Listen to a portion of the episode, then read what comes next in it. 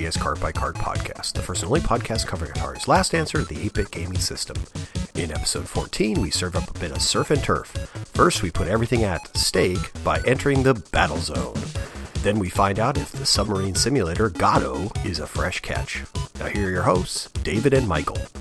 Hi, everybody. It's great to be back. Michael and I are back finally. I know it's been quite a hiatus since we last heard from us, but we are here. And since we've been away a while, we have a lot of news to go through. So let's take a look and see what's going on in the world of our beloved Atari 8 bits. So, Here's some pretty awesome news. Thomas Cherryhomes, the guy behind Irata.online, has been working with many people to bring us FujiNet, formerly known as Atari Wi Fi. What is FujiNet? Get ready to have your minds blown because it is big. It's an Arduino based microcontroller device that attaches to the SIO peripheral port of an Atari 8 bit system that has built in Wi Fi. But that's not all. By connecting through the TNFS or Tiny Network File Systems, it can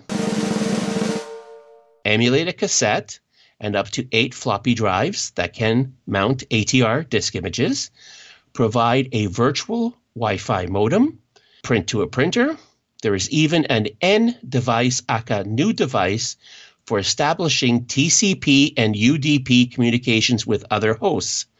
Thomas said one of the main factors in the creation of this is to allow people to connect to his pet project, Irata Online. There is also a plan to provide more functionality via over the air updates. Since anyone can host a TNFS server, this means you can access files from anywhere as long as you have a network connection and have an address to connect to.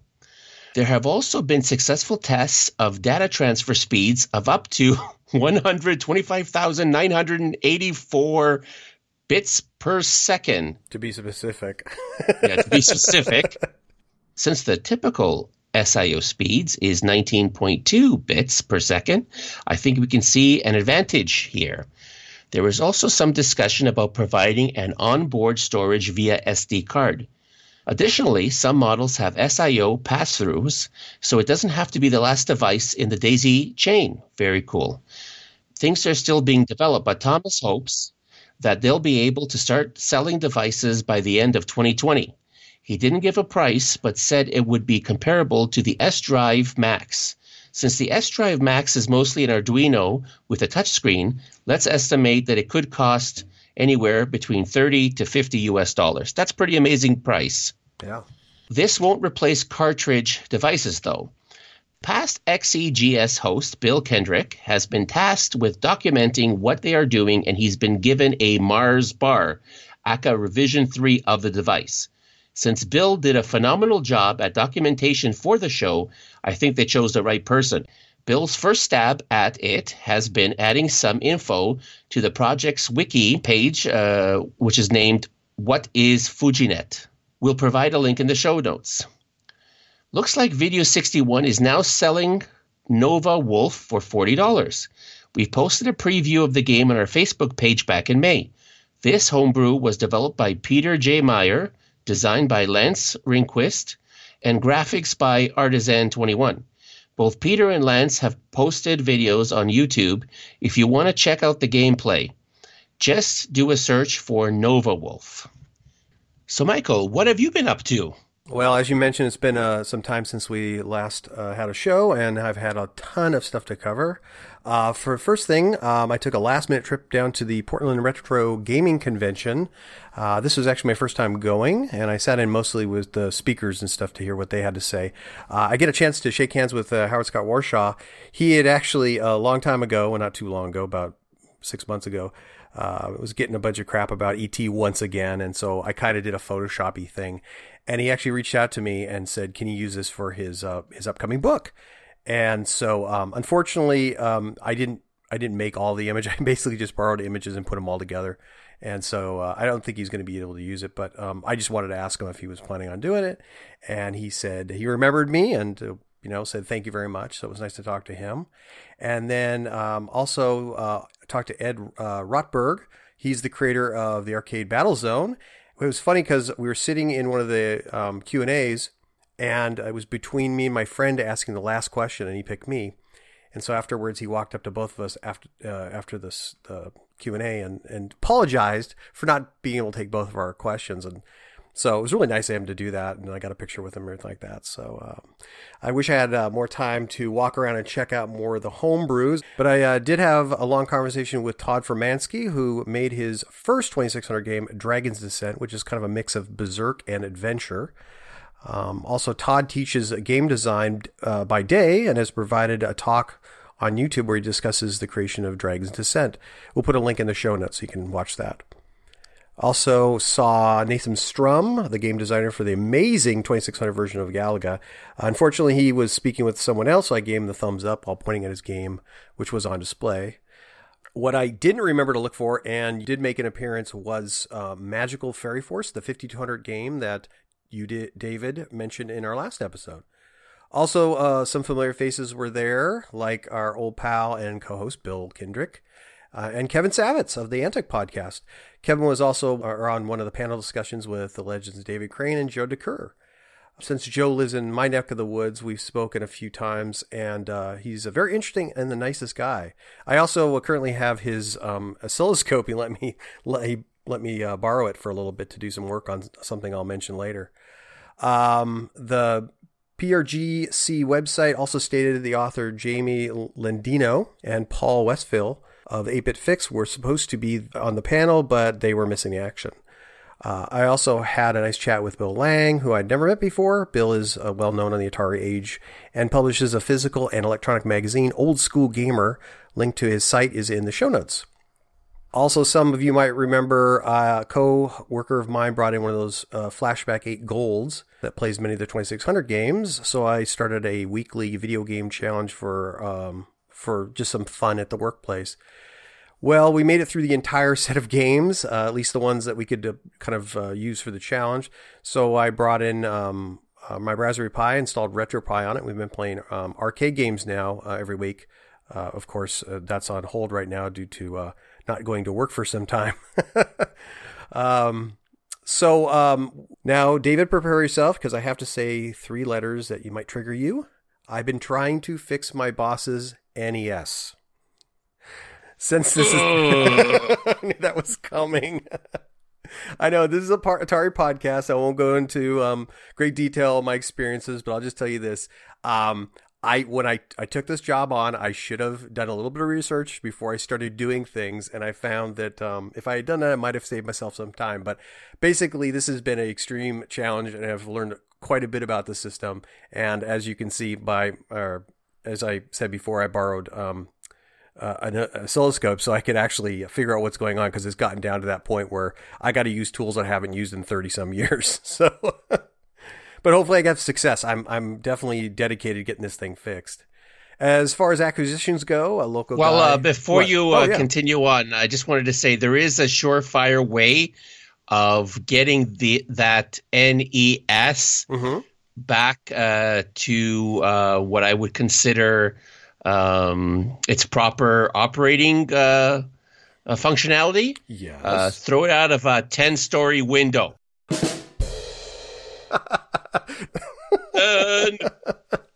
and... Okay. Oh yes, yes. Continue Yeah. on. It would- it and you know what? what? There's plenty of NES podcasts if you want to listen to. I don't know why you'd want to listen to them, but there's plenty of them.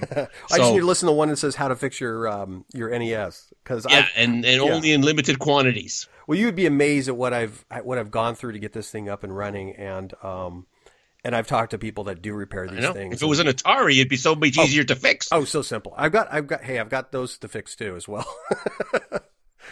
but uh, yeah, it's been, uh, it's been a great learning experience, and I just look at it like, uh, yeah, I'm spending a lot of time, but I'm getting the skills. So anyway, uh, as far as acquisitions go, um, a local guy was selling a bunch of stuff he acquired from somebody else. So what I got was an Ultima 4 uh, game with cloth map and manuals. Uh, text adventure deadline complete. I played this when I was a kid, and um, it's. I- I wanted the complete thing. I'll probably just um, put both on display. I'll probably not play those. uh, you know, I'll just play them as far as a, you know, if I've got a ROM or something like that. I also got a, uh 1030 modem in a box, which will look nice next to my 800 XL. And I put a bunch of capacitors towards storing some of my, uh, my retro hardware. And for Christmas, because it's been that long, uh, Santa brought me a few items. I got a VBXE, an Ultimate 1 megabyte for my 800XL. I previously ordered a dual Pokey card, so need to install three of those. Also got a, um, a faux leather cover for my 800 with a little red lettering on it. Uh, it says 800. Sitting right here, keep the dust off and the sunlight out. And I also got a Atari t-shirt. So um, got nice variety of stuff from Santa. So David, what about you? What have you been up to? Now, of course, I had a few updates myself, and they are not NES related. Thank you. Okay. Uh, okay, so let's start here. Well, first, I want to give a shout out to Ed Kelly of Edladdin Controllers. He makes some of the best arcade style controllers for our beloved retro 8 bit computers and consoles. Thankfully, not NES. And the one that I'm waiting for in anticipation is the Super 52 controller for the Atari 5200. It has a self centering Hall effect analog stick plus a spinner that will also double as a paddle as well. On our next episode of the Atari 5200 podcast, we will be announcing our winner of the modded VCS paddle that works with the Atari 5200. As you were mentioning, Michael, you were at PRGE uh, last year, and uh, you were talking about an awesome game, Galagon, for the 2600. So I did pick up from uh, Champ Games. Well, my co-host uh, Bob of the Atari 5200 podcast was in attendance, and he did pick up copies, signed copies for me of Wizard of Wor and Galagon for the 2600 by Champ Games, and both are must buys. I also played a great version of Bosconian for the XC XL line that came out way back, but as the Zegs only has 64K, it had no voice. Since the 5200 version just came out recently for the Atari Max cart, it does include voice. There is a 130XE version that we will have to get Michael to try and tell us what he thinks since I don't own an Atari uh, 130XE. But I believe that one has uh, voice. So it needs the extra 64 for the uh, extra voice. I would I would assume. Yeah. Hmm. Is that on one of your two fix lists? No, my, my 130XE works fine. Excellent. Pair that up with the Ultimate cart. That's right.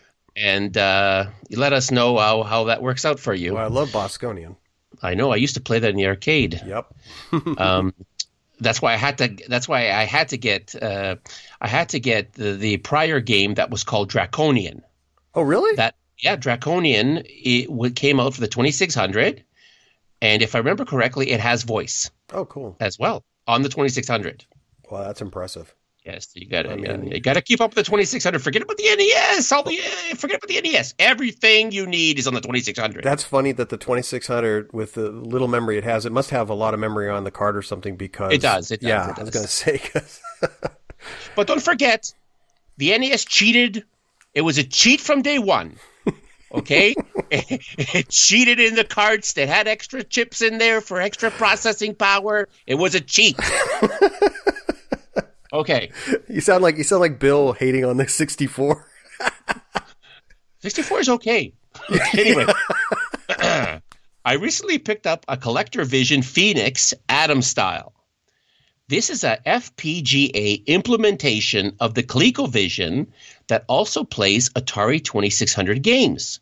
It uses an SD card to store the ROMs. So you just pick your core, ColecoVision or Atari 2600, and load up the game ROM of your choice. They are taking orders for a second run, which is most likely their last run. So if you're interested and you have $200 burning a hole in your pocket, run on over and get your pre order in. I also want to give a big thanks to Willie of Arcade USA. He modded my Atari 5200 trackball and added a spinner. Now I don't have to be envious of all the people who have Tempest from Video 61 for their Atari 8 bits that allows them to play uh, that game using the Atari 2600 driving paddle. Addendum and errata.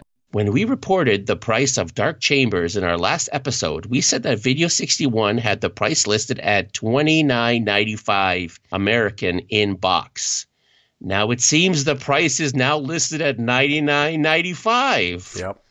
Hopefully, we didn't originally read the pricing correctly, but all prices and quantities are subject to change. It's very true. so, we have our first game review. It's Battlezone. It was published by Atari in 1987. The model number is RX 8077. It's a first person tank combat shooter. Uh, it was developed by Ken Rose. The number of players, one. Plus, it's also got a demo mode, and the controller is a joystick. So, from the back of the box, we have Battlezone defend the Earth against a vicious fleet of space invaders. It's 1999, and all the nations of Earth have agreed to world peace. Hmm, we're missing kind of missed that missed that boat, didn't we? Um, but power hungry rebels have sent out a huge fleet of robot war machines. These pitiless machines will annihilate the planet and turn it into a lifeless landscape. They must be stopped. It's up to you to save the world. The one defense left on Earth is a vintage military tank. It's your only hope for searching out enemy machines and destroying them. Outmaneuver and defeat rebel super tanks and flying saucers. Watch your radar, listen for enemy fire, take evasive action behind futuristic objects, maintain your nerves of steel. Your tank can maneuver in every direction and turn a full 360 degrees. The cockpit computer displays a radar scanner and strategic defense information. You can triumph. You must, because the future of the planet depends upon your agility, skill, and defiance. Five skill levels challenge even the most sophisticated tank commander. Let's talk about how to play the game. At the title screen, you're greeted with Atari Corporation Presents Battlezone, with the game's name in that colorful Atari Fuji rainbow effect. You also have a side angle of a wireframe tank with the copyright info at the bottom. Wait for about 10 seconds and the game will go into the game demo mode. After the demo tank gets destroyed three times, the game will go back to the title screen. As far as the levels go, game starts at level 1. You cycle through up to five levels using the Option key, and pressing the Start or Fire button will start the game. Your controls, as I mentioned before, were was a joystick. Um, it's pretty obvious. You move forward and back. Uh, your, your tank moves in those directions. Left and right will rotate your tank in those directions. Diagonal positions will apply the two directions at once. For example, you move the stick up and to the left, then you go in the northwest position, and it'll take your tank into a forward turn to the left. The fire button will fire your cannons at the location where their gun sights point, and they always be at the center of the screen. Pressing the select button will pause, resume the game, and pressing the option button will end the game. For gameplay, when the game starts, you're immediately thrust into battle. At the top of the screen is your information panel. It is displayed in red. The left side of the panel displays alert message during battle. These messages will tell you if the enemy is in range and what direction it is. Of course, you'll have a little circular radar screen dead center that gives you a better idea of where exactly your target target is on the battlefield. A wedge from that circle represents your field of view. The right side shows your score, current high score, and the number of reserve tanks you have left. You start with a total of four tanks, three are in reserves. The active battlefield is represented in green and occupies more of the remaining lower half of the screen. An audible warning will sound when your enemy tank instantly appears on the screen. Position your tank's gun on uh, gun sights on the enemy tank and fire. If you miss, it will take your tank a moment to reload, so try to avoid the enemy tank fire at all costs. There are many geometric shapes, such as rectangles, pyramids, and cubes scattered around. These are indestructible. So retreat behind them when you need a little bit of cover. Don't forget that running is also an option, but don't worry, soon you'll be given another target to engage. Aside from the tank, you have a few other enemies that you'll have to contend with. There is a super tank, which is a much much faster than the regular tank. In fact, it's as fast as you and maybe as smart. Don't underestimate him. Uh, the missile will swoop down from the sky, bobbing and weaving around and over obstacles. There's a chance you might avoid him, but uh, those chances are slim. The saucer is a non combatant and will be sent in as a distraction. Make it pay for its intentional bamboozlement. I like that. Bamboozlement? Yeah. um, strategy Keep your eye on your radar. This will tell you where your enemy is at all times, even when you don't see him. Uh, a moving target is hard to hit, so never stay in one place for too long if you can help it. Try to position yourself at angles to avoid enemy fire. Your radar screen can help you with this. If you can get your enemy to fire and miss, that is your chance to take a shot before their weapons recharge. For scoring, the only way to score points in this game is to shoot enemy combatants or non-combatants, which would be the saucer. Uh, saucers are worth the most at 5,000 points. Super tanks are worth 4,000 points. Missiles are 2,000 points, and the lowly tank is 1,000 points. And you'll be awarded an extra reserve tank at 15,000 and 100,000 points. So, as far as history and trivia, let's talk a little bit more about the arcade version, since that's what got us here to begin with. Um, Battlezone was released in uh, November 1980 by Atari Incorporated and is your typical op- upright uh, cabinet orientation. The one unusual feature is that it has a tank periscope that you can look through to view the world drawn in wireframe vector graphics, although later version removed the periscope allowing spectators a better view of the playfield. Since the vector graphics are only in one color and that's white, green and red overlays were used to provide a little bit of color other versions of the cabinet uh, were the Cabaret cabinet, which is has a screen angled upward with no periscope. There was also a cocktail table prototype. This one lacked the overlays since uh, the world would have to flip for the second player. Your tank is controlled with uh, two joysticks. Each controlled controls the tread on one side of the player's tank. There is a one button on the joystick that fires the tank's cannon. The game earned an honorable mention for Best Commercial Arcade Game in 1982 at the third annual Arkie Awards. It was a runner up behind Pac Man. Now, some of you who have played the game back then re- remember hearing the military use this as a trainer, and that is actually a fact. It was called the Bradley Trainer, uh, also known as the uh, Army Battle Zone or military battle zone and was used in the U.S. Army to train gunners on the Bradley fighting vehicles. Some programmers, including Ed Rotberg, didn't want to design games for military use. Uh, Ed was only joined after he was promised by management that he never have to ever work on anything military again. Only two were produced, and only one is known to exist under the ownership of a private collector who saved it from the trash. This version of the game featured a more terrestrial invaders uh, vehicles such as helicopters, missiles, and machine guns. Since this was built to train gunners, the vehicle is stationary and only the gun moves. The CPU was a 6502 and used the Pokey for sound, so there's a good chance the XEGS conversion is pretty close to the original. So let's talk about the legacy. Aside from the arcade and the XEGS version, there's also uh, officially released for the Atari 2600s, Atari ST, and Atari Lynx. The Lynx version was titled Battlezone 2000. There's also the Apple II version, Commodore VIC 20 and Commodore 64, IBM PC, ZX Spectrum, and Nintendo Game Boy. There's that word again. this is a combo game that also came with Super Breakout. Atari Mini. Also- you know, you were going so well. I was like looking at the list. I was going, oh, ha, there's no Nintendo, no mention. And then, damn it, it's at the end. Slipped it in there. I don't have a well, yes, I do have a Nintendo Game Boy, but um, Atari Mini also had a version created by Alan Merrill from Homesoft, and it is dated 2005. This appears to be a German release, and although it has some nice aspects, some polish is still needed, in my opinion. The Atari 5200 port was scheduled for release in November 1983, but was canceled, most likely due to the new owners of Atari discontinuing support for the Atari 5200 and turning to the 7800 for future console gaming.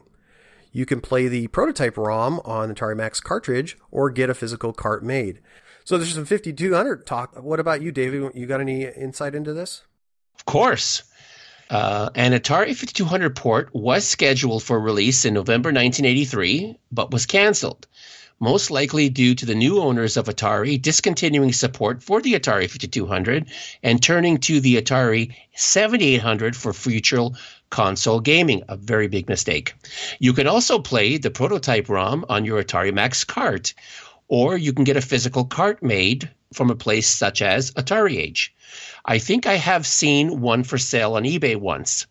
I tried it, and I think due to the 5200's analog controller, movement is a bit more smoother. There is a version ported to the XEXL 8 bits as well. Oh, cool. If you want to give it a try. Sweet. So, um, in 2008, the updated version of Battlezone was released for the Xbox Live Arcade, featuring a 1080p i graphics, 5.1 Dolby audio, and an online mode allowing two to four players to battle in deathmatch or capture the flag modes, with Xbox Live uh, version support. Vision, sorry, Vision support, also known as a webcam. Pandemic Studios' first game was an authorized Battlezone game, which was published by Activision in 1998. This version is more of a complicated tank piloting strategy game and had a sequel a year later. Paradigm Entertainment also released a reimaging of the place for the PlayStation Portable, and in 2013, Rebellion Development bought the Battlezone franchise from Atari's bankruptcy uh, proceedings, and in 2016 released it for the PlayStation 4.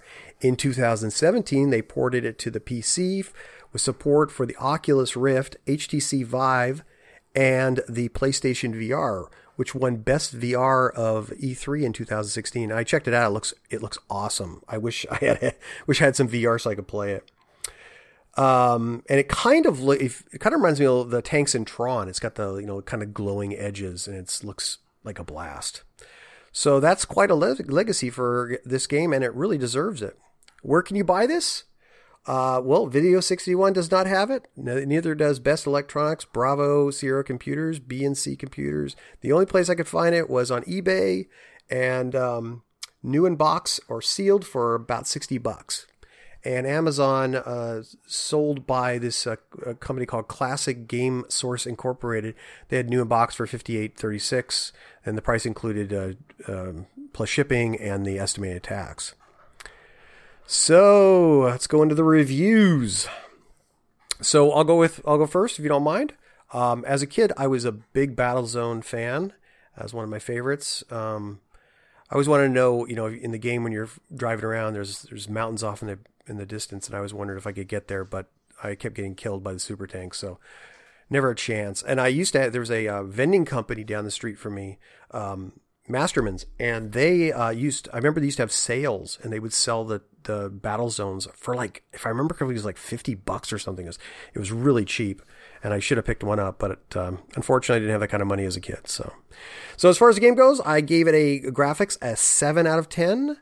Um, but I'm a little torn. Um, where they did their best to simulate the vector graphics of the arcade version, um, you just aren't going to match the resolution of rast- uh, with raster graphics. Um, and that's where I feel the game suffers. Since the resolution is so low, it makes it difficult to identify targets um, from obstacles sometimes. Um, the vectors um, also offered levels of brightness with the lines where the raster version is only just one single um, um, brightness. I suspect uh, they're using uh, graphics mode 8, which gives you a very exceptional resolution, but at a loss of color and hues. Other than that, it looks very close to the arcade, minus the volcanoes. Uh, for sound and music, I gave it a 9. I know there's no music, but the sound is pretty darn close to the arcade, and I can't ask uh, more than that. While other games might have superior sound, we're going for similarity here, and I think that um, they did a pretty good job of that. But here's the thing: from what I can tell from the coin-op version, I um, it too also used a single pokey, and so I would expect the sounds to be um, pretty darn close to the same um, as the arcade version. So is that I don't know if that's cheating or not. so it's possible due to ignorance that I'm being unfair, but at this time my score will just have to miss the perfect ten. As far as gameplay, I give it a 7. I like Battlezone. Um, now, I couldn't vouch for exact authenticity, but from what I could tell, it's practically the arcade version at home. Here is my issue because of low resolution. I just don't find as fun as the original uh, version. I found myself not really playing it for that long. As far as presentation, I gave it a 5 out of 10. The box art is lazy. Um, it's the same box art image from the 2600, the ST, and Lynx versions. There was no 78 version, but um, if there was, I bet I could guess what the cover art would look like. Um, the, it's the shot of the tank is reminiscent of the arcade cabinet art, but other than the tank and the explosions, uh, you don't immediately notice the enemy tank and the enemy fighters. Um, one of the fighters is even shooting at you, but Battlezone uh, doesn't have any fighters, so I don't know why they slipped those in. The manual is what you expect from XEGS. Um, it's pretty bland. It's just no color. Um, but you know, they're all like that. I really miss the arcade Battlezone intro. Uh, this one is kind of bland, and other than the rainbow color of the text or the title Battlezone, it's just black and white. At the very least, I wish they could have just rotated the tank around a little bit. So now, uh, Ken Rose, the programmer, also did Desert Falcon and Countdown, and I do see similar artistic ability. So, so overall, I give it a score of seven. I think that they did the best to represent the arcade version, but due to the lower resolution, I think that um, I would have ended up finding another uh, vehicle-based 3D shooter, such as like Dimension X. Um, that one comes to mind. As far as having it uh, for your collection, it's a, the classic Battlezone, and um, w- would be one of those games that uh, maybe people visiting would expect to play um, out of your retro co- collection. So I I suggest getting it. What about you, David? What did you think of the game? Well, Michael, you know, I played this in the arcade. The vector graphics were special back then, and using the twin sticks for control and placing your head into that scope was real immersive back then. But with this game, for graphics, I gave it a 7. Decent vector graphics, although objects can get muddled together and may make knowing if the enemy is in your line of fire difficult. For sound and music, I gave it an 8. Good job at capturing the sound effects from the arcade game. For gameplay, I gave it a 7. Very basic. Aim, fire, and get, get the hell out of the way. Not much more than that. Uh, I did bump into that invisible boundary quite a bit, but try level five uh, if you want earlier enemy diversity and more frantic gameplay. Presentation, I probably should have given it lower, but it's too late. I wrote six. I gave it a six. The box is what we've all come used to getting the standard blue XEGS box with a colorful front game illustration. The back of the box has a screenshot and description, and as per usual, the cost cost saving mono colored instructions. But overall, I give this game a seven. I just remember I'm very nostalgic about this game. I just remember, you know, going into those arcades and seeing this huge machine there with the periscope it's not a periscope but it reminds me of a periscope. It's a scope. Mm-hmm. but you know and the two twin sticks and yeah. it was a great game. I mean honestly i mean if you if you can't own the original arcade version which most of us can't you know this is your second choice. But yeah i mean in my fantasies i walk into my office and battlezone is there. On free play of course. Yeah well, as far as external reviews, all I could find was Atari Mania. They had a 7.7 out of 10 with 88 votes. So let's move on to our second game. That would be Gato. Uh, published by Atari USA in 1987. The model number is RX8090. It's a sub simulation. Sorry, a simulation C, but I think sub simulation sounds better. Developer was uh, James Yee of Xanth FX. It uh, number of players was one to four, alternate and you also had a demo mode. Controllers are joystick and keyboard. Uh, let's discuss the back of the box. Memo. Com sub pack orders to Submarine Commander. Subject Classified Search, Destroy, and Rescue Mission. You are assigned to the Gato class submarine. These sturdy vessels were the backbone of American submarine fleet during World War II.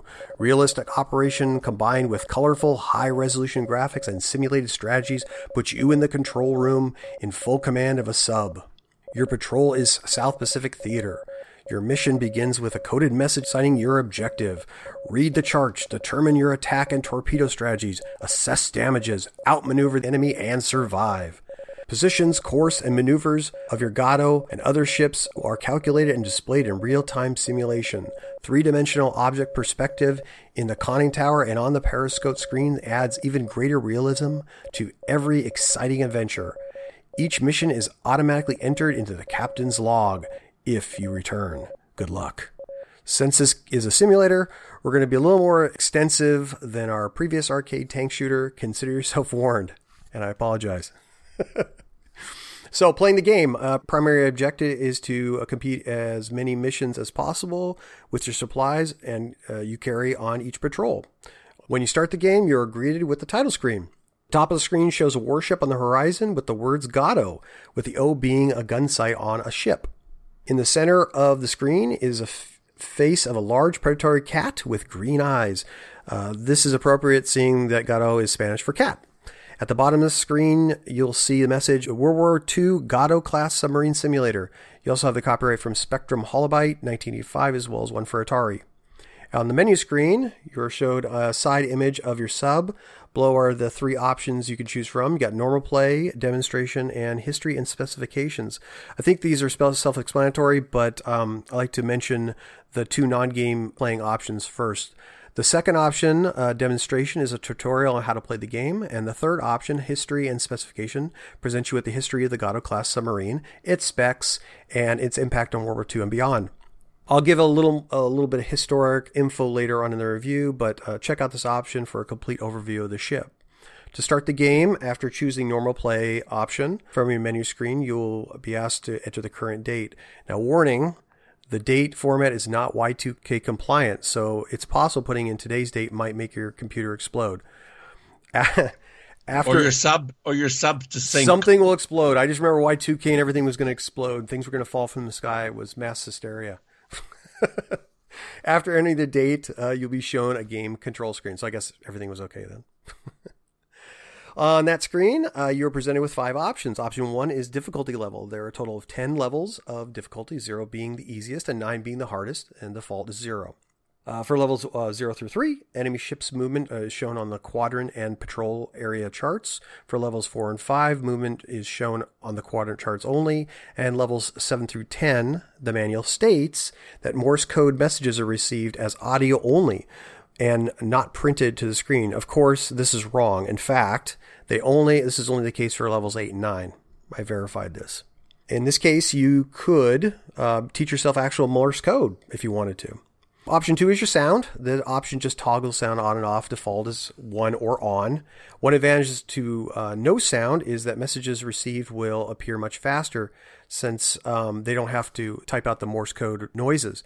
Of course, since you only get Morse code messages in difficulties 8 and 9, uh, one wonders how that might work. Well, I'm going to tell you, uh, you get the message the sound must be activated to receive orders at the current level of play. So that they thought of that. Option three is your time of day. It toggles between daytime and nighttime patrols. Default is one or daytime. Well, what's the difference? Well, at night, your viewport is completely black. No subtle outlines of objects on the horizon, just completely black. So uh, this is definitely um, ups the difficulty factor. Option four is the number of players. This option selects the player who will play next. Uh, players and are numbered one through four. When a player completes a patrol or is sunk, the new player would select this option, log their player number, and then be given a separate captain's log. And option five is reset captain's log. Selecting this option manually resets the captain's log of the player number currently displayed next to the previous option number players, or player numbers, sorry. If the player is sunk, that player's log goes down with the ship and is automatically reset. So the only reason to select this option is if you wanted to wipe your recorded score away. You can also access the screen during gameplay by selecting the tab key to check or change these options. Select return or spacebar to start or continue the game. So, gameplay. On the order screen, when the game starts, you'll receive your orders printed out uh, to the screen. These will be listed as secret, and you'll also get the date, time, and time zone in DTG. This is also known as Military Date Time Group. If you're not familiar with date time group, it is in this case its format is a two-digit month followed by separating slash and then the hour and minute and finally the time zone, which is always Zulu or uh, UTC time. The message will be addressed to your ship and sent by Com Subpack, which I'll tell you more about uh, when we get to the history and trivia section. The memo will generally contain orders and updates uh, for your mission. After pressing the any key, uh, you'll be taken to the main control screen. This screen's top section displays your view. Oh, Michael. Yes. Um, okay, there isn't an any key. That's correct. It, it should be after pressing any key on the keyboard. Yeah, that's a joke. You'll be taken, right? Yes. I just wanted to make sure because uh, in case you get a listener dumb like me who starts looking for an any key. I slipped that in there. That's the that's always the joke. Okay. Where's the any key? Where's the any key? Ah, okay. Sorry, I should have interfered. that's okay. Um, okay. So uh, yeah, the main the main control screen. The screen uh, top section displays your view. If you see crosshairs, you are looking through the periscope. No crosshairs, and your view is from the conning tower. Other than the crosshairs, the image is the same. The blue portion is the water, and if surface, the gray area is the sky. The bottom half of the screen are your instruments. These instruments and their purpose are as follows Depth. This is numbered to 400 feet. The dial will go lower, but 425 is the sub's crushing depth, or depth at which your sub will, is at risk of cracking open like an egg. Speed. This dial will show you the max speed of 20 knots. You can achieve 20.5 knots under diesel power and 8.75 knots under battery power. Heading gauges, north, south, east, and west. I think we all know how, how to read a compass. Um, the manual I'm reading states the directions are listed in degrees. So north is zero, east is uh, zero, 90, south is 180, and west is, is 270. Other versions do seem to use the degree system for directions, so I can only suspect that the reason why uh, the Atari version didn't use this was probably due to uh, resolution limitations. Fuel. This shows you the remaining diesel fuel in tons. You start with uh, full at 400, and the gauge light will flash when your fuel is critically low. Battery. Your batteries are fully charged at 1000. The indicator blinks and beeps when your charge is dangerously low.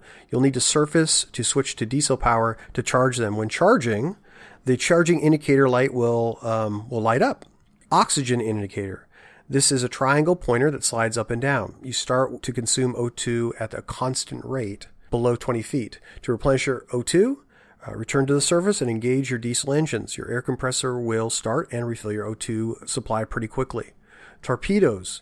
In this section shows you the current supply of torpedoes you have. You start your patrol with 24 torpedoes. Your sub has four forward facing torpedoes, each indicating with a number listed 1 through 4. When a tube is loaded, the number is displayed in pink. After emptying the tube, the number will display indicating the tube is now empty, but will soon reappear when it's been reloaded. Power. This indicates whether you're using your diesel engines by displaying the word engine or electric motor by displaying the word bat. The sound will be slightly different depending on the power source you're using. While diesel sounds more like your typical Atari engine uh, sound they use for engines. Batteries are more like a rhythmic pop. The difference is, is pretty subtle. Damage. When this indicator lights up and you hear a beep, your sub is sustained damage. View. This shows the direction of your periscope or conning tower. The direction indicated by the arrow points to four compass directions or in ship talk, forward, aft, starboard, or port. You can return to this view from other screens by hitting the spacebar. Patrol Area Chart screen. Pressing the C key will take you to this screen. The chart appears as a 5x4 grid or 20 quadrants containing an islands and ocean environment. The chart will show you current position and traces your sub course as you move across the chart. The manual says by pressing C key, your trace will be cleared, but um, it actually clears out all the traces on the screen. Yet another mistake in the manual. I'm finding them. Once you have received your orders, you can use the chart to set course for your objective. There is no way to set a waypoint, so it's more or less a best guess, so you want to check your charts often. At the game levels 0 through 3 of the subtender, which is your supply ship, and enemy ships will also appear along with their traces as they move. Both your ship and the subtender will appear as blue, so it's not inherently apparent who is who at first. Enemy ships will appear as a violet target. Islands are represented as three different green shapes. Ovals are, are large islands, cross or addition signs are medium sized islands, and the squares are small islands. Since ships don't appear as unique shapes, some of you with certain forms of color blindness are going to suffer greater challenges. Quadrants chart screen. Pressing the Q will take you to this screen, which shows a detailed image of the quadrant you are currently occupying. If the island exists in the quadrant, it will appear surrounded by a dotted perimeter that represents shoals and reefs. You will also appear in this view as well as a trace of your ship's movement. Pressing the Q key will clear these traces. In fact, if you hit the same key to use to access the particular screen you're on, it will just clear and refresh the screen as well. So it, it, I think what it does is just does a redraw. For difficulty levels 0 through 5, your subtender and enemy ships will also appear in the view if they exist in the area. The radar screen. Press the R key will take you to this screen. The radar screen will help you get a fix on enemy ships and islands. Enemy ships appear as a single dot, and islands appear as dots within circles. Your sub appears at the center of the screen, and the top of the screen is always the front, aka the bow of your ship. Your radar has a range of approximately 10% wider than the that of your periscope or visual sightings from the conning tower and can be used at depths up to 45 feet. You can actually dive, surface, and fire torpedoes while looking at your radar screen. You can clear the radar screen by pressing the R key. To the right of the radar screen displays your current heading, your speed, your depth, and your total remaining torpedoes. Damage report screen. Selecting the D will bring up this screen. At the top of the screen is the side view of your sub, and below that are eight areas uh, that have a potential to report damage. These are the conning room, the engine room, battery room, torpedo room, conning tower, the periscopes. Yes, it says plural form of this in the manual. The fuel tanks and the radio room. Damage areas will appear highlighted in violet on the subs diagram, and the trouble light next to the uh, name of the area will also be lit. Damaged areas may be partially operational or completely useless. If your sub is heavily damaged, your survival chances are slim, so it's a good idea to return to your subtender as soon as possible for repairs and resupply. Captain's log screen. Selecting the L key will take you to this screen. From here, details about your victories will be displayed. At the top of the screen and below the United States flag is the label Captain's Log, followed by the player number. Below this are three columns with the labels ship, tonnage, and date sank. Ships are listed in order of freighters, then oil tankers, transports, patrol craft, and finally destroyers. There is nothing to identify what class of ship you have sunk.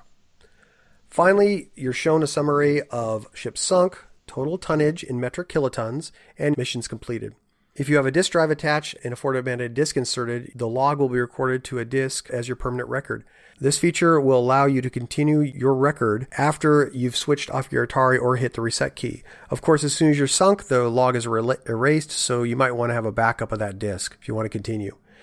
Enemy ships. Let's cover what you'll be gunning for and we'll be gunning for you. You got freighters, tankers, troop carriers, patrol boats, and destroyers. There's also a supply ship, but uh, you really don't want to shoot that because uh, that's your own supply ship. if you do, you won't be able to repair or supply, not to mention uh, being in deep trouble with com sub pack. The manual states that service ships can drop depth charges, which in reality, I'm pretty sure only destroyers carry these. All ships are displayed as wireframe outlines on your screen. Repair and resupply. As previously mentioned, when you're damaged or low on supplies, it's time to seek out your subtender. Come up to the ship and fall close behind, matching its direction and speed. Your damage will be repaired, fuel tanks refilled, and torpedoes replaced. The controls. As with most simulators, uh, there are many controls to execute functions on the simulated vehicle. Keyboard, there are a total of 29 different keyboard commands. They're grouped into the following sections. You've got speed. Some of the number keys affect your sub speed. One through five are your forward movements, where one is for all ahead flank or the fastest speed. Nine is for all back, and zero is for stop. Power lets you switch between diesel engines and battery power sources. E engine selects engines and or diesel engines, and B selects the batteries. Periscope. To raise, uh, hit the shift asterisk key, and to lower, hit just hit the plain old asterisk key as well as the directions it faces. So if you want to move your periscope in one direction, F for forward, A for aft, P for port, and S for starboard. Torpedoes, to open and close the tubes, hit the T key, and to fire them, hit X. Screens, since I've already talked about uh, what keys access what screens, I won't recap. As far as the other controls, you get the joystick. The joystick moves the control surfaces of your sub, which include diving planes and rudders. By moving the joystick forward, you will make the sub dive, and while pulling back will make it surface.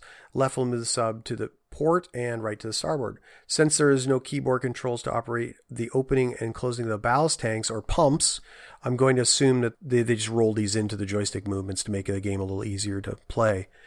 Um, as far as your strategy goes, um, I've already mentioned that your primary mission is, but since the enemy is out to stop you from completing your goals, there are a few strategies that you might help you.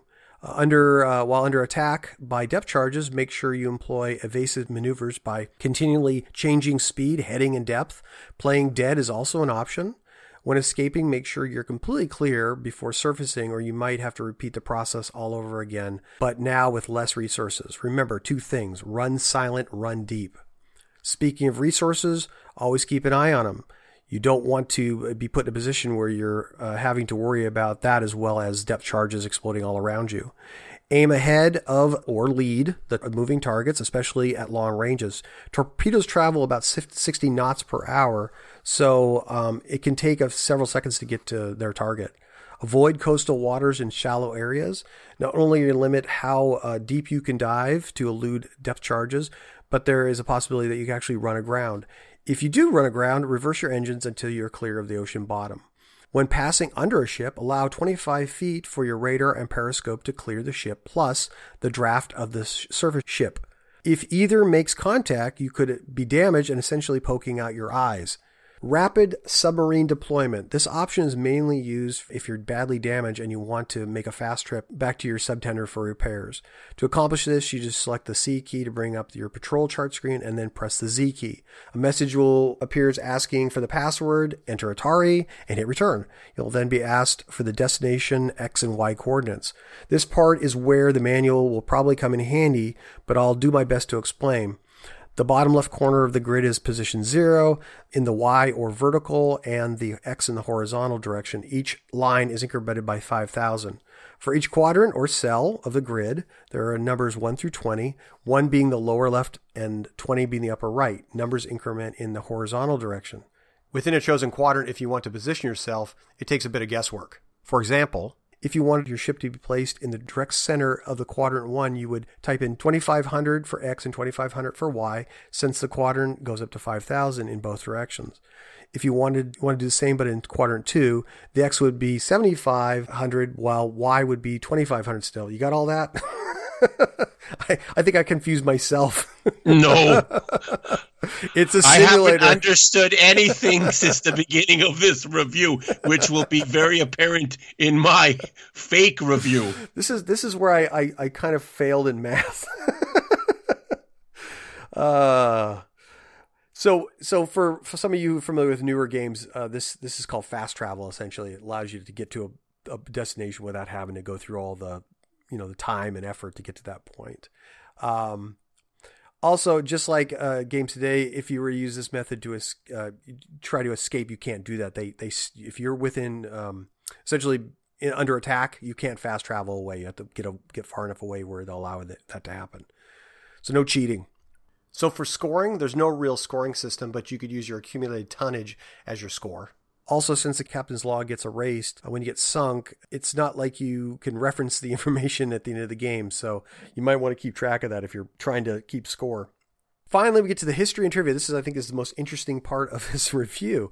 Although the game takes place in 1943 around the Pacific Ocean, the manual doesn't actually mention who the enemy is. Of course, this enemy would most likely be the Japanese Imperial Navy if it is the Japanese Imperial Navy, then um, their depth charges were not very effective against American and British subs, since the Japanese didn't really realize how deep the Allied subs could dive. So, unless they were caught in shallow waters, these subs were pretty safe from attack. Your orders come from COM Sub PAC, which stands for Commander Submarine Force United States Pacific Fleet, which is the principal advisor to the Commander United States Pacific Fleet or COMPAC Fleet or FLT for submarine matters, and that was formed in 1914. Your submarine is, as I mentioned, a Gato class. It could reach speeds of approximately 21 knots, or for miles per hour, that's 24, 39 kilometers surfaced, and approximately about 9 knots, 20, 10 miles an hour, or 17 kilometers submerged. Both these are pretty close to what the game says. As far as time, it could say submerged for 40 hours running uh, at speeds of 2 knots or 75 days surfaced on patrol. And it had a test safe depth of about 300 feet, 90 meters. I couldn't find anything official, but it seems that 450 depth was probably a correct crush depth, not the 425 as the game says. Its complement consisted of 60 men, which were six officers, 54 enlisted men, uh, but the game says 65 total. The max range of 11,800 nautical miles or 20,000 kilometers at 10 knots, surfaced or submerged for about 95 miles at 5 knots. In this game, your Gato class submarine has four forward firing tubes, which is, the real Gato class has six forward firing tubes and four aft. Early in the war, the Gatos were armed originally with steam powered Mark 10 torpedoes, followed by the problematic Mark 14s, and later the electric Mark 18s. All three were in service in 1943. The manual says the torpedoes travel about 60 kilometers per hour, but the Mark 10s travel about 66 kilometers per hour. Mark 14s travel at either 57 kilometers per hour or 85 kilometers per hour. They had two speeds. And the Mark 18 traveled at 53 kilometers per hour. So which torpedoes you're actually using is sort of a guess. Um, the funny thing about the problematic Mark 14s is the problems were resolved by the end of the war and stayed in service until 1980. Uh, the Mark 18s were only in service till 1950, and the Mark 10s were phased out in 1945. The Gato class submarine armament was one 40 millimeter Bofors, oh sorry, Bofors anti-aircraft cannon, one 20 millimeter uh, Oerlikon anti-aircraft cannon, and either a one 3 inch or 76 millimeter 4 inch 102 millimeter or 5 inch 127 millimeter deck cannon. So there are lots of options for this to shoot other ships with this uh, submarine. Unfortunately, your simulator, uh, the simulated version, does not uh, come armed with uh, cannons. Even the side image does show a deck cannon on it. These submarines were cost around six million two hundred eighty-eight thousand two hundred and forty-eight cents. The Gato class um, were preceded by the Mackerel class and succeeded by the Balao class in 1943. 77 of these were completed 20 were lost, 57 were retired, and 6 preserved. At the time of the game's production, the USS Gato, a 594 class nuclear submarine, was docked at the New London Submarine Base in Groton, Connecticut. If you're ever in Galveston, Texas, Manitowoc, Wisconsin, Cleveland, Ohio, Buffalo, New York, Mobile, Alabama, or Muskegon, Minnesota, no, that Michigan, I mean Michigan, right? Uh, feel free to visit one because that's where they're that's where they're stored. So the legacy of the game, originally released in 1984 on MS-DOS by Spectrum Holobyte, as previously mentioned, and ported to other systems like the Mac OS in 84, Apple II, and C64 in 85, and the Atari ST in 86. A port of the 1700 version was evaluated by Atari, and several prototypes have been found, though they show only a series of still renditions of various screens in the game. One of those people is Tempest on AtariAge. On the thread, he listed out uh, all the images. I also found a short video on YouTube showing some of the screens, and it looked better than the XEGS version. Where can you buy this? Video 61 has it for $29.94, no package info. Best Electronics, $29.50, no packaging info but shows the box cover. Bravo Sierra Computers, brand new, $30 US. B&C ComputerVision, their eBay page, New in box, $29.95 plus $5.50 shipping. On eBay, many uh, from Just Cart to Inbox, some pretty decent prices. So look here first. Uh, also, Amazon, sold by Game Express Online, had it for ooh $69.95 plus $3.99 shipping. That's a little high. Okay, we got through that. Woo! So let's review this game. So, as previously mentioned, I love simulators, and although I don't remember playing Gato back in the day, I did play a lot of Silent Service by Microprose. Um, as far as a rating goes for graphics, I gave it a 5. Other than the title screen, I think most of the graphics are mediocre. You see screen elements actually drawn onto the screen. For example, it takes about a second for your periscope view to be completely displayed. This might not sound like a, much, but with something like Silent Service, where the screens draw smoothly when you navigate between them, it's it's kind of it kind of stands out. Your day patrol target view screen consists of a few dials, a flat sea, and a gray sky. No clouds, sun, waves breaking on the surface of the water. I give it a break if the view was limited by the periscope, but you're given the entire screen. I mean, they could have even had different weather that would affect the, the view distance or something. I mean, if you can give the 2600 version clouds, you can do it to this game. The Night Patrol is just a black viewport. Um, I would have hoped for some stars, the moon, some of the moonlight reflecting off things, the viewport, or even a silhouette of the ships on the water. Like so many ways to represent this mode, and they just give you one with a black screen. Um, just seems lazy. The screen with maps is also pretty basic. I really didn't like uh, that your ship and your subtender were the same color. Uh, your radar screen is basic but gets the job done. I actually wish they had um, put this on the main view screen so I had to keep going to a different screen to navigate. It was, I mean, maybe they did this for realism, but I just thought it was annoying. For Sound of Music, I give it a two.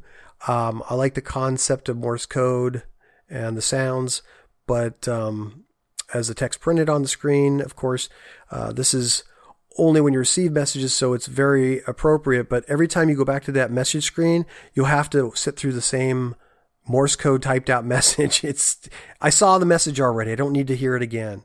Um, it just didn't make sense to me. There was no way to see the entire message without sitting through the entire Morse code thing. So, like for instance, if I want to just push the spacebar to get through the message and ignore the Morse code, doesn't allow you to do that. So um, you'll get tired of that uh, beeping real fast. You'll turn the sound off. Unfortunately, when you turn the sound off, it turns the sound off of the entire game.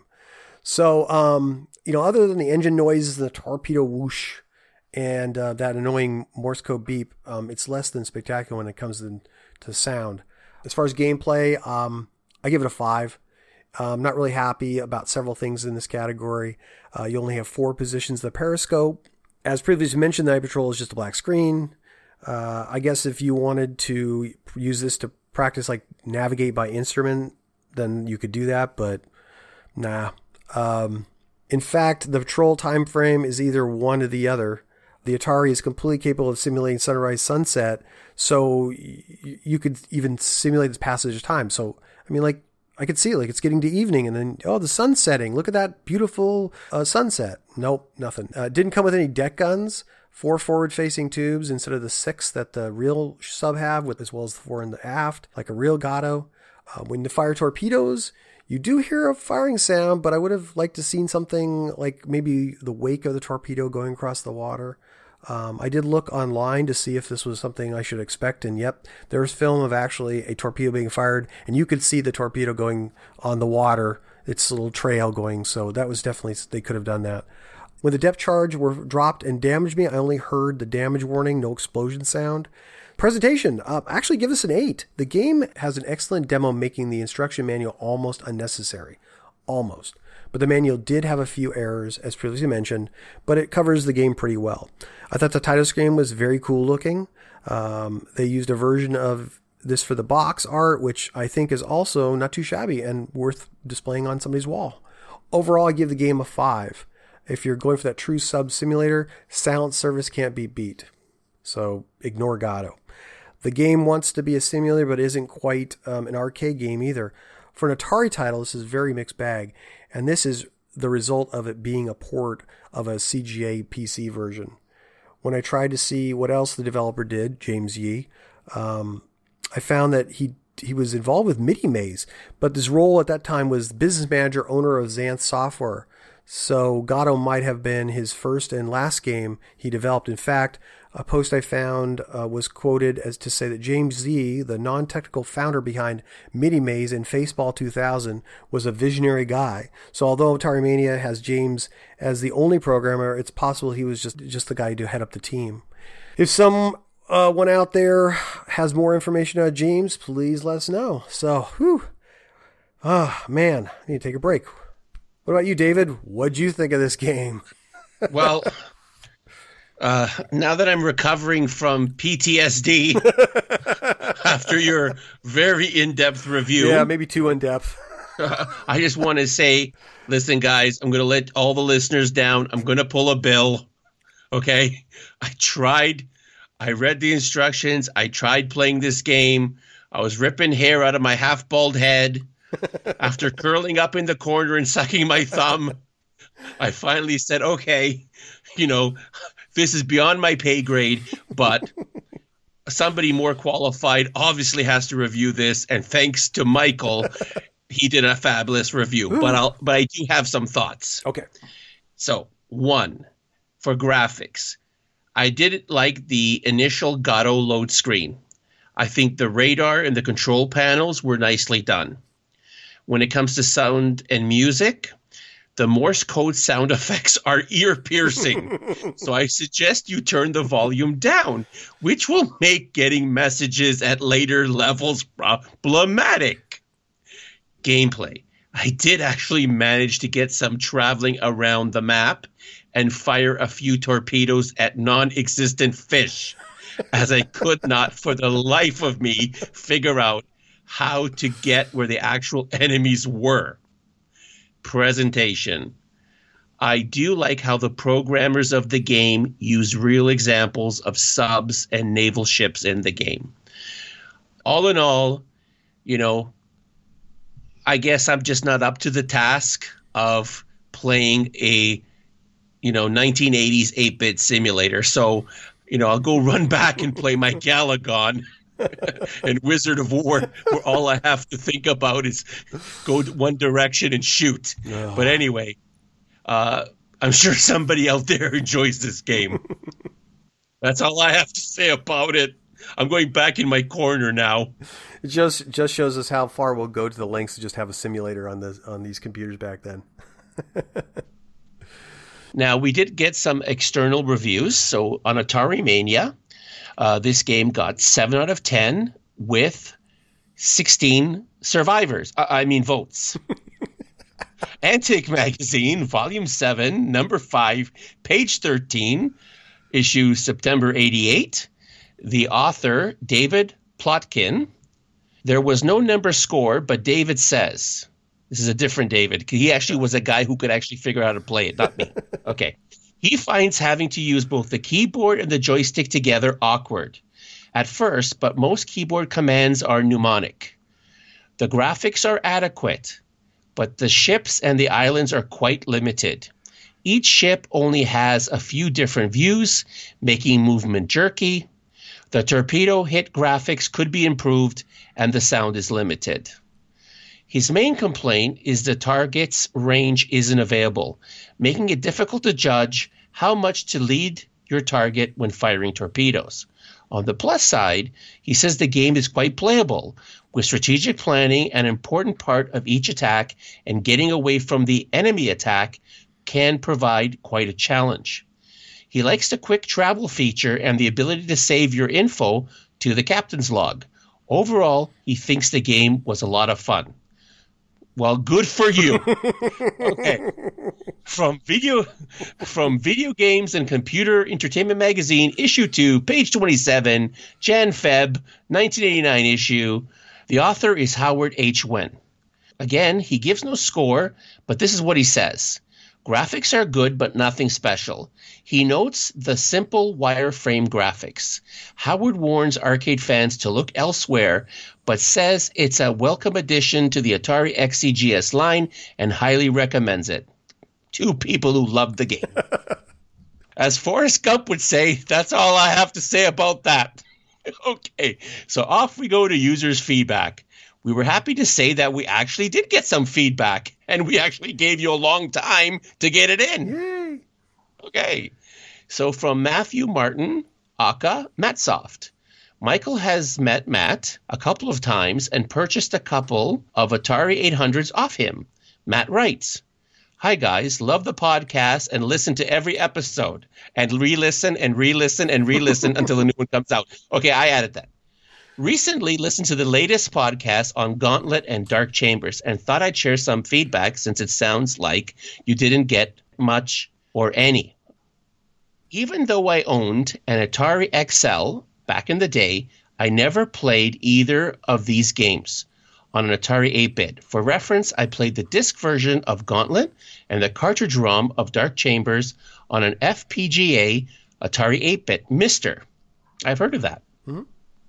Title screens on both were very nice. I'm a sucker for the Atari 8 bit scrolling gradients used in the Gauntlet logo on the title screen, plus the music was a little better. So I'd give Gauntlet the slight edge there. I feel that Gauntlet was much easier to play mostly because of less enemies and more open dungeons. But Dark Chambers had much tighter control, which made killing monsters much easier, even though they took multiple shots to kill. The firing was faster and had a more satisfying sound and feel, while Gauntlet had smoother scrolling. Dark Chambers had more detailed graphics. I also liked how Dark Chambers, when you shoot the monsters, they would change turn at each shot until ultimately dying. Our second user feedback is from Eugenio Aguera. Eugenio says, like most people, I've played Gauntlet in the arcade and on 16 bit platforms, but had never played Dark Chambers on Atari 8 bit or 7800, and ended up really liking Dark Chambers even better than Gauntlet. Another great Gauntlet clone is on the Amiga. Yes, I know it's not really an Atari, but made by the father of the Atari Jay Miner, So it really is an Atari in Commodore clothing. The game is called Garrison, and its sequel is Garrison 2. If you have an Amiga or an Amiga emulator, check it out. Greetings, David and Michael. Okay, well, thank you so much for your feedback. Now, Eugenio gave us uh, an additional feedback, but we're going to save that for the next show because, you know, we want to spread the feedback out because we get so much of it. now, Michael. Yes. Back to you. Yep. Well, I think that's about it. We wrapped it up. I hope everybody enjoyed this. Sorry for the length of this, but nobody tends to complain about the length, so we're just going to continue on. Um, but I hope you enjoyed the show and uh, have a good one, David. See you later. Bye. In our next episode, we take to the skies during World War II and battle the Axis powers to become the ace of aces. Then the Federation needs you once again to take on the invading Zylon Empire in Star Raiders 2. You can find our latest episodes, news, and information on our website, www.xegs8bit.com. We also have links on there so you can follow us on Facebook and Twitter. We'd like to thank Compute Her for giving us permission to use her song Software as our show's theme song. You can visit Compute Her at computeher.com. That's computeher.com for more information. Also, thanks to the folks who contribute to and maintain the Atari Mania database, Wikipedia, and other fine results of Google searching. We are part of the Throwback Network, a group of podcasters with one thing in common. We all love old things. Whether it's old video games, old movies, old toys, or simply old stories, the Throwback Network is the place to find them all. Visit throwbacknetwork.net to learn more.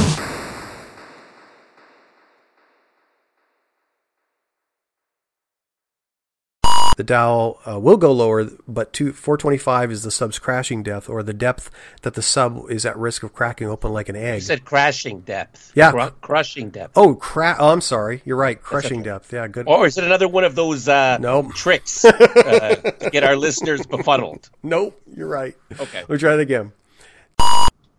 Past XEGS hosts. Oh, hosts. It's only one guy. Okay, hold on a second. Why isn't he back on the show? Come on, jeez, it's not like it's not like come on. We record like once every six months. you think that like, is that too much to ask?